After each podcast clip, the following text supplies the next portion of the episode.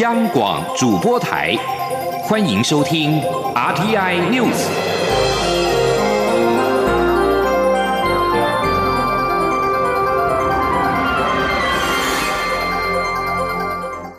听众朋友您好，欢迎收听这节央广主播台提供给您的 RT News，我是张顺祥。一名美国官员二十三号说，一艘美国海军的军舰上周在荷莫兹海峡可能击落两架伊朗的无人机，不过美国军方没有明确的证实。美军中央司令部的司令麦肯锡也告诉哥伦比亚广播公司新闻网，美国可能还击落了另外一架。美国总统川普十八号表示，美军两栖攻击舰“全师号”当天在荷莫兹海峡击落一架距离“全师号”不超过一千码，也就是大概九百一十四公尺的伊朗无人机。不过，伊朗否认有无人机遭到击落。在传出美国海军军舰上周在荷莫兹海峡可能击落两架伊朗的无人机，升高了中东紧张情势之后，国际油价再度上扬。纽约商品交易所西德州中级原油九月的交割价上扬了百分之一点零，来到每桶五十六点七七美元。伦敦北海布伦特原油九月的交割价上扬了百分之零点九，来到每桶六十三点八三美。元。继续关注的是，英国前外相强生二十三号当选了保守党的党魁，同时也是英国的新任首相。外交部在晚间推特推文恭贺强生，并且表示，台湾期盼持续跟英国密切合作，捍卫自由、民主与人权。英国保守党的党魁选举最后是由强生跟现任的外相韩特一决高低，由保守党的十六万名党员选出党魁。尽管十六万人仅占英国人口大概百分之零点二，但党魁同时也将出任英国首相。根据保守党公布的选举结果。强生赢得了九万两千一百五十三票，韩特是四万六千六百五十六票，投票率是百分之八十七点四。选举的结果出炉之后。中华民国外交部晚间在推特推文恭贺强生当选了保守党的党魁，将接任英国首相。推文也说，台湾期盼跟英国持续的密切合作，捍卫自由、民主、人权以及规则为基础的秩序。而美国总统川普在美东时间二十三号也恭贺强生。川普在推特贴文说。恭喜强生即将成为英国新任首相，他将会很棒。川普也宣称自己是强生的大粉丝，而即将接任欧盟执委会主席的范德赖恩恭贺强生当选了保守党的党魁，并且将接任首相。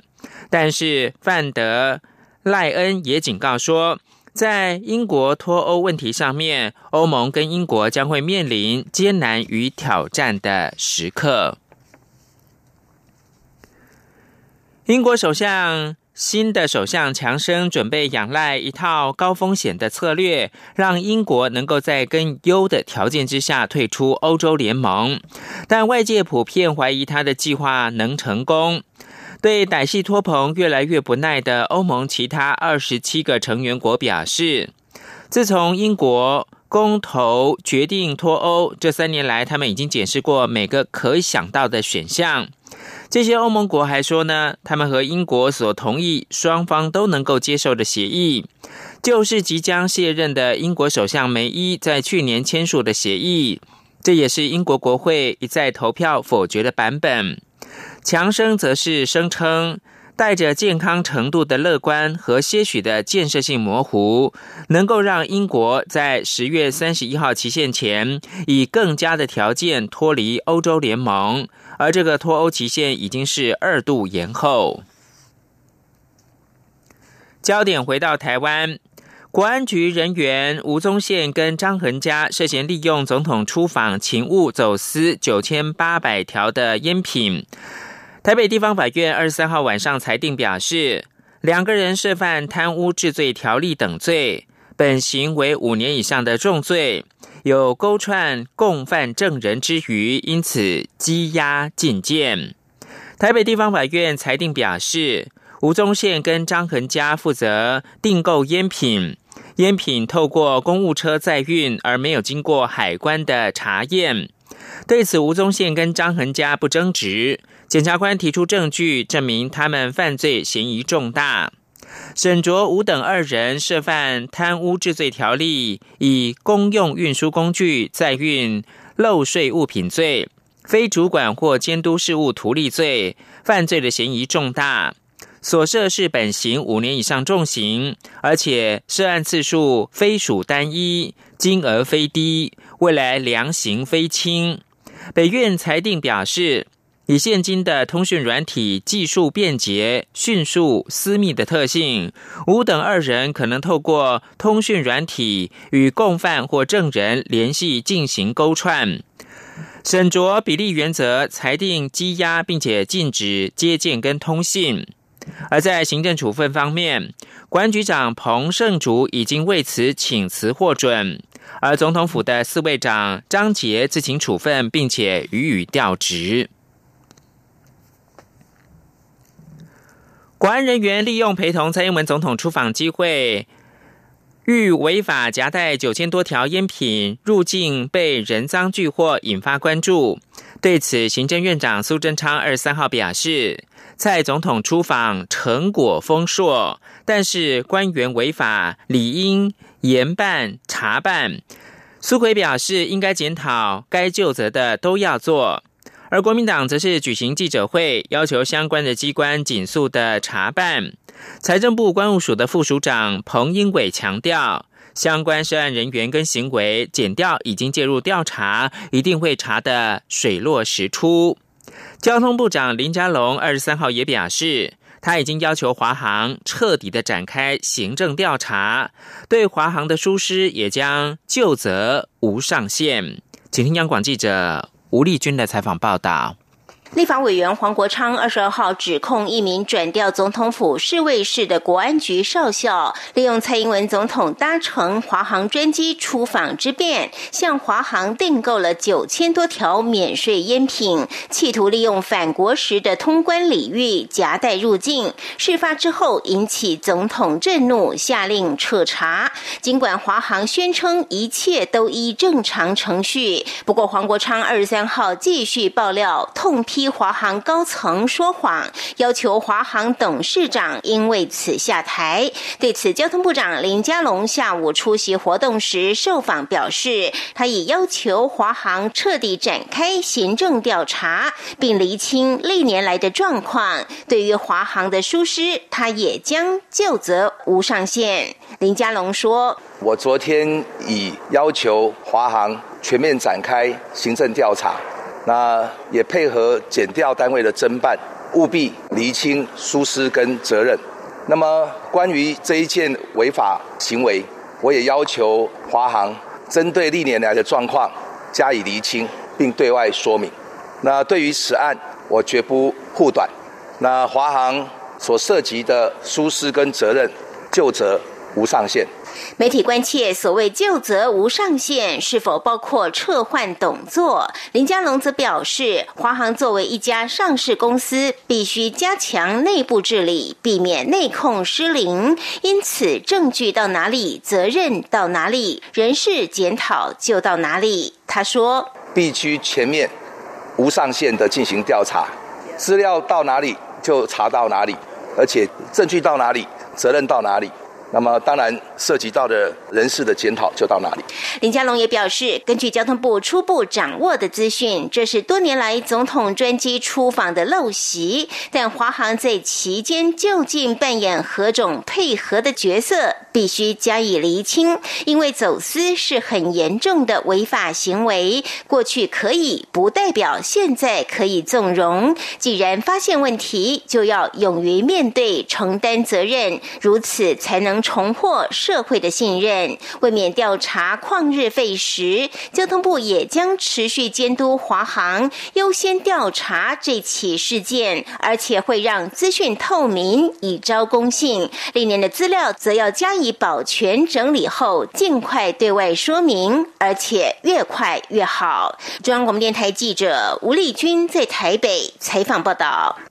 财经数字，经济部二十三号公布六月批发、零售、餐饮营收统计，批发业营收是八千三百四十四亿元，年减百分之六；零售业以及餐饮营收同创历年同月新高，分别是三千一百一十三亿元以及六百八十六亿元，开出年增率百分之四点五以及百分之五点一的好成绩。请记者谢嘉欣报道。六月批发业营收受到美中贸易战持续、需求减弱影响，加上记忆体等电子零组件，还有原物料如钢材、石化原料价格处于低档影响，金额为八千三百四十四亿元，年减百分之六。尽管近期爆发日韩贸易战，造成记忆体报价喊涨，但因去年七月记忆体价格尚未登顶，因此经济部认为，即便记忆体在今年七月价格回涨，可能仍难超越。去年同期水准，加上美洲贸易战、原物料价格等不利因素持续，预估七月营收衰退幅度可能扩大至负的百分之九。内需方面，零售餐饮业营收六月份则是持续成长，同创历年同月新高。零售业营收三千一百一十三亿元，年增百分之四点五，主要是百货新商场开卖，部分超市业者推数位转型，搭配行动支付回馈及换购活动带动销量，还有几款高单价进口限量车款及电动车销量好所致。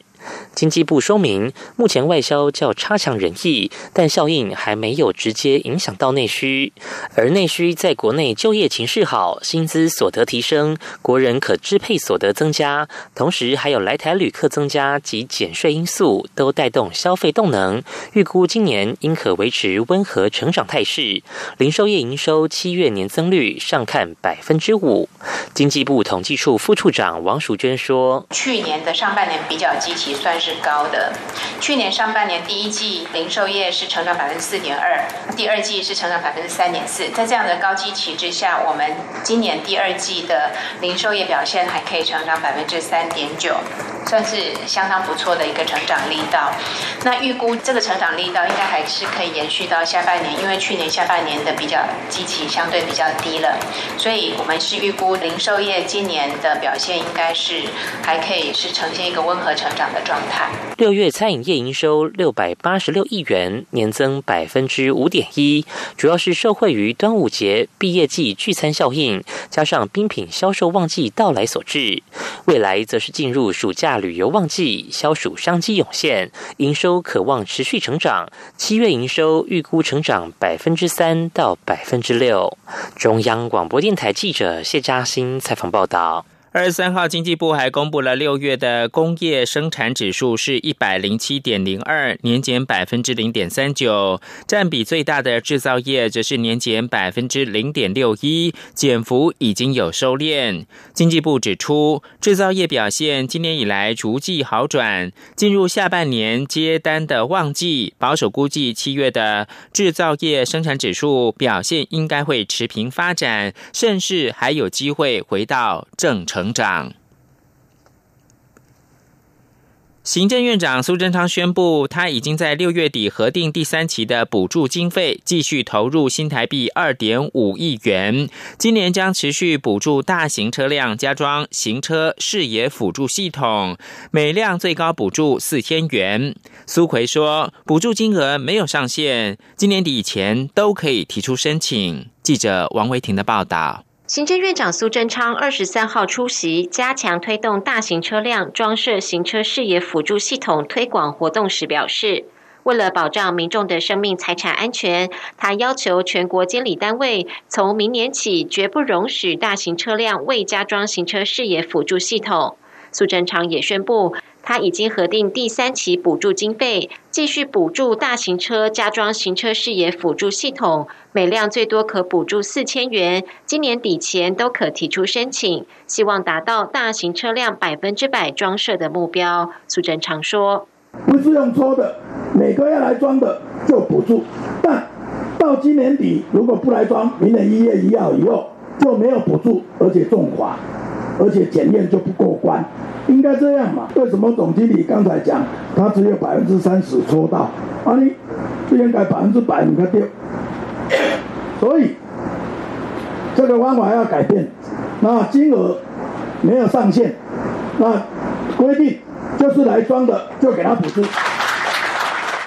苏贞昌表示，目前全国大型车约二十二万辆，法令规定已经宣传了两年，仍有十四万辆未加装，其中公家机关只有约六成五的公务车安装，政府公共工程相关大型车辆也没有安装，急需改善。苏奎也要求交通部一周内清查哪些公家机关、公共工程单位的大型车辆尚未装设辅助系统。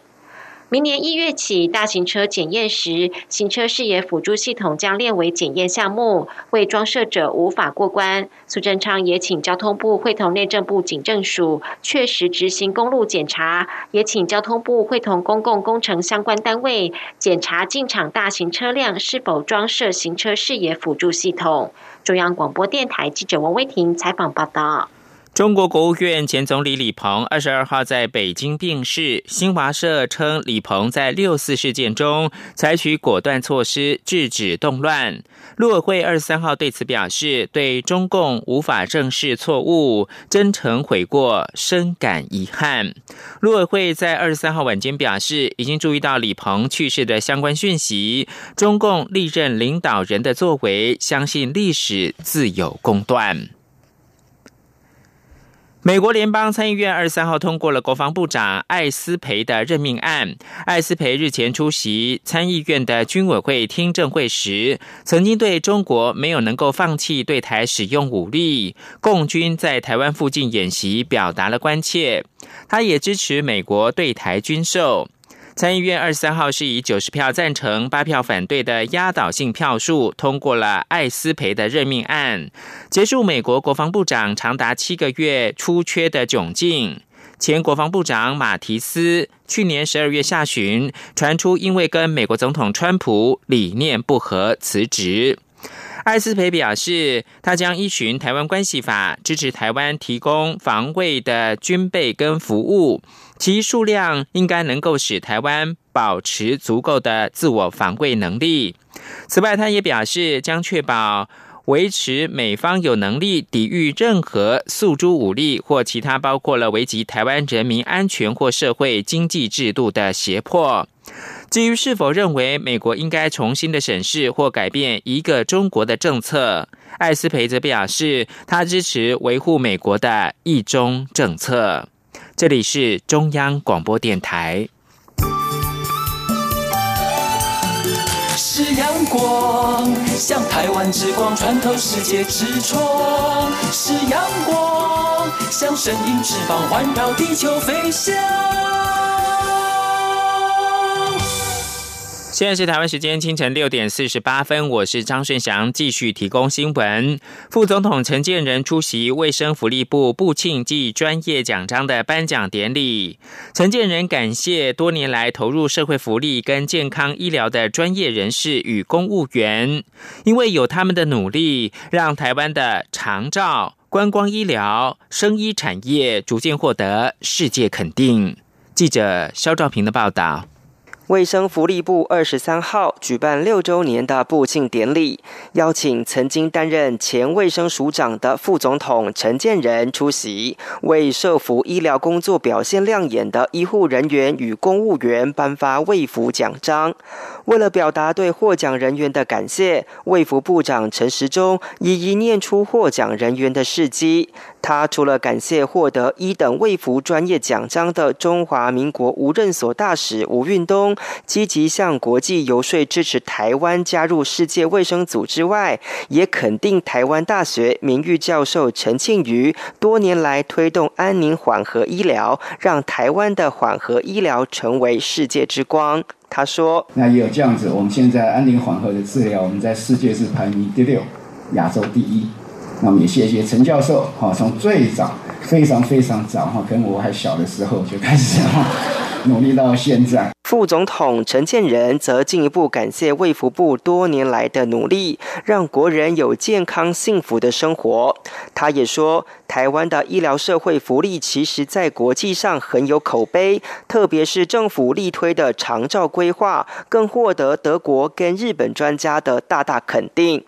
不止长照，台湾的观光医疗在亚洲地区也备受好评。陈建仁说：“而这些观光客当中增加的有一个很重要的部分，去年有四十一万人是到来台湾来做健康检查或者做医疗照顾，表示什么？表示我们台湾的医疗照顾、健康促进，确确实实是在整个东亚地区都是属于翘楚，所以大家都要希望来到这个地方得到最好的健康照顾。”所以我们的新南向政策也是因为有卫福部在推动，我们有新南向的医卫旗舰计划。这一个计划，谢谢卫福部带领着，哎，所有的医疗团队呢，我们组成了这一个国家队，然后到新南向国家，让大家可以看得到医卫怎么样跟产业可以结合在一起。陈建仁也说，台湾生医产业虽然一度受到动荡，但在政府积极推动“五加二”产业创新计划下，相关法制工作都一一完成。这不仅协助台湾一位发展，也能给世界更健康的未来。中央广播电台记者肖兆平采访报道。政治新闻：高雄市日前因为大雨导致市区多处的淹水，高雄市长韩国瑜抨击中央只盯着高雄看。对此，行政院长苏贞昌二十三号表示，高雄淹水两百七十三处，不看高雄看哪里？苏贞昌也表示，市长应该站在救灾的第一线，不能够神隐之后突然冒出来就突然乱放炮，要钱也不照规矩来。七一九高雄水灾引发了苏贞昌跟韩国瑜的隔空交战。对于苏贞昌，虽然韩国瑜在灾后神隐二十多个小时，韩国瑜反批苏贞昌永远是两套标准，独眼龙式的施政越来越奇怪。他并且指台北二十二号也淹水，却不见苏贞昌前往视察或者是开骂，因为苏贞昌不敢得罪台北市长柯文哲。国民党将在二十八号召开全国党代表大会，正式通过提名高雄市长韩国瑜成为国民党的总统参选人。韩国瑜届时将与立委被提名人同台为大选造势，包括了朱立伦、周习伟、张亚中三位总统初选的候选人都将应邀出席。郭台铭则是在国外确定不会出席。二零二零总统大选最后到底有哪些人参选还没有底定。台北市长柯文哲二十三号说，明年总统选举应该是正面的，不该是讨厌民进党与害怕高雄市长韩国瑜，不希望二零二零是恐惧跟仇恨的比赛。而郭台铭只要参选的话，会降低很多人的焦虑。民进党新任副秘书长林非凡继喊出要打造非韩家园之后。又指出呢，高雄市长韩国瑜的庶民形象是包装出来的。在民粹的时代，很多人认为说谎说了三遍就会成真，但民进党身为执政党，要把真话说四遍，并透过与公民社会的连结，让基层的群众理解台湾现在面临的挑战，而不是纯粹以选举口号作为号召。记者刘玉秋报道。二零二零大选剩下不到半年，蓝绿阵营皆已启动备战。民进党新任副秘书长林非凡既喊出台湾下一个阶段最重要的目标必须打造一个非韩家园后，二十三号接受广播节目专访，在分析韩国瑜的特质与魅力时提到，韩国瑜的庶民形象是包装出来的。过去从地方派系北农到担任高雄市长这一系列的过程中，韩国瑜恐怕不是真的站在基层大众的角度思考问题。林非凡说，民进党既然是执政党，他也进到执政团队，他认为民进党应花时间进到基层与民众对话。任何民粹势力崛起的时代，谈理念不是容易的事。民进党应找回过去的草根性，让更多基层群众理解台湾现有面临的挑战，而不是纯粹的以选举的口号或是用魅力作为号召。很多人认为说这个谎话说了三遍就会成真了，但是。在这样的时代里面，我们更需要把真话讲四遍，就是这是我们必须要去做的工作。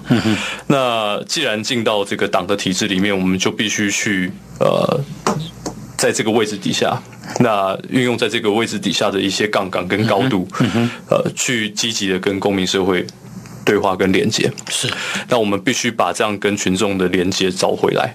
那也必须要在这个跟群众连接找回来的过程当中，维持我们的进步性。林非凡也指出，民进党将于八月一号成立政策对话小组，透过与基层的对话，与社会有连接面，让政策形成的初期阶段纳入公民团体的意见。另外。对于最近传出有香港反送中示威者将来台寻求庇护，民进党是否有决心在立法院下个会期通过难民法？林非凡说：“就他所知，香港澳门关系条例中，针对被政治迫害的个案，政府可提供必要协助。而难民法在学界与 NGO 的讨论也有一段时间，他会在副秘书长的柜子上，将这些声音纳入党部平台，尽力与府院协调。”张广电台记者刘秋采访报道。接着关注的是比较轻松的新闻。今天暑假，全台湾掀起了一股《狮子王》狂潮，不止迪士尼动画改编的同名电影写下了票房的新纪录，百老汇的音乐剧《狮子王》也在魁违十一年之后再度来到台湾。即日起到八月四号，在台北小巨蛋演出，要让粉丝亲身体验，如同剧院般的视听享受。央广记者杨仁祥、江昭伦报道。近日刚上映的《狮子王》电影版，以磅礴壮丽的场景、经典音乐以及栩栩如生的拟真动物画面，横扫全球票房。事实上，百老汇音乐剧《狮子王》也毫不逊色。从一九九七年首演以来，已经成为全球最长寿热卖的百老汇音乐剧之一。今年暑假，《狮子王》音乐剧就再度来台巡演。尽管距离团队上一回造访宝岛已经事隔十一年，但服装、舞台效果一样令人惊艳。不论是恋狼、长颈鹿、鸟、大象，都是由人模拟动物姿态，惟妙惟肖。辛巴、娜娜与拉菲奇更是贯穿音乐剧的灵魂角色。当然，还有流行音乐艾尔顿强与奥斯卡金像奖作词家提姆莱斯联手打造，结合西方流行音乐与非洲音乐原始独特的节奏与旋律，都让《狮子王》音乐剧历久弥新。其中像是《Circle of Life》、《Can You Feel the Love Tonight》、《They Live in You》更是经典金曲。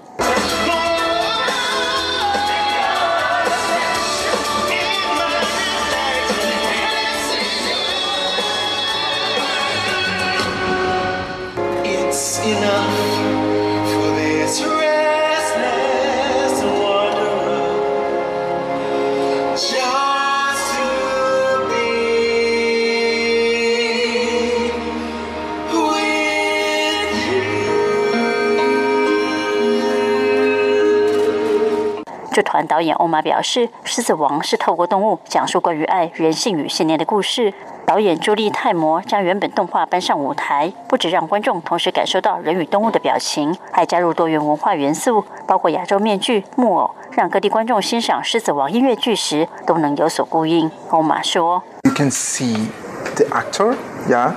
and you can see the animal.” And also you can see the mechanism of everything. So those 观众在看节目的时候，同时可以看到演员跟动物的面具，就是动物跟演员是同时人人可以同时在舞台上一起被看到。那另外还有就是大家也可以看到操作木偶的一些工艺技术，所以这三方面就是大家都可以一起在舞台上面看到，是跟其他音乐剧不同的地方。那这也是导演的巧思。想要知道究竟《狮子王》音乐剧为何有如此大的魅力，观众可千万不能错过。中国电台记者杨仁祥、张昭伦台北采访报道。最后提供给您的是外媒引述没有具名的消息人士报道，美国贸易代表莱特海泽等高级官员二十九号将前往上海与中国官员进行面对面的贸易会谈。白宫经济顾问科德洛则是预期中国很快就会开始购买美国农产品，不过美国的商务部长罗斯则是淡化这项可能性。以上新闻由张顺祥编辑播报。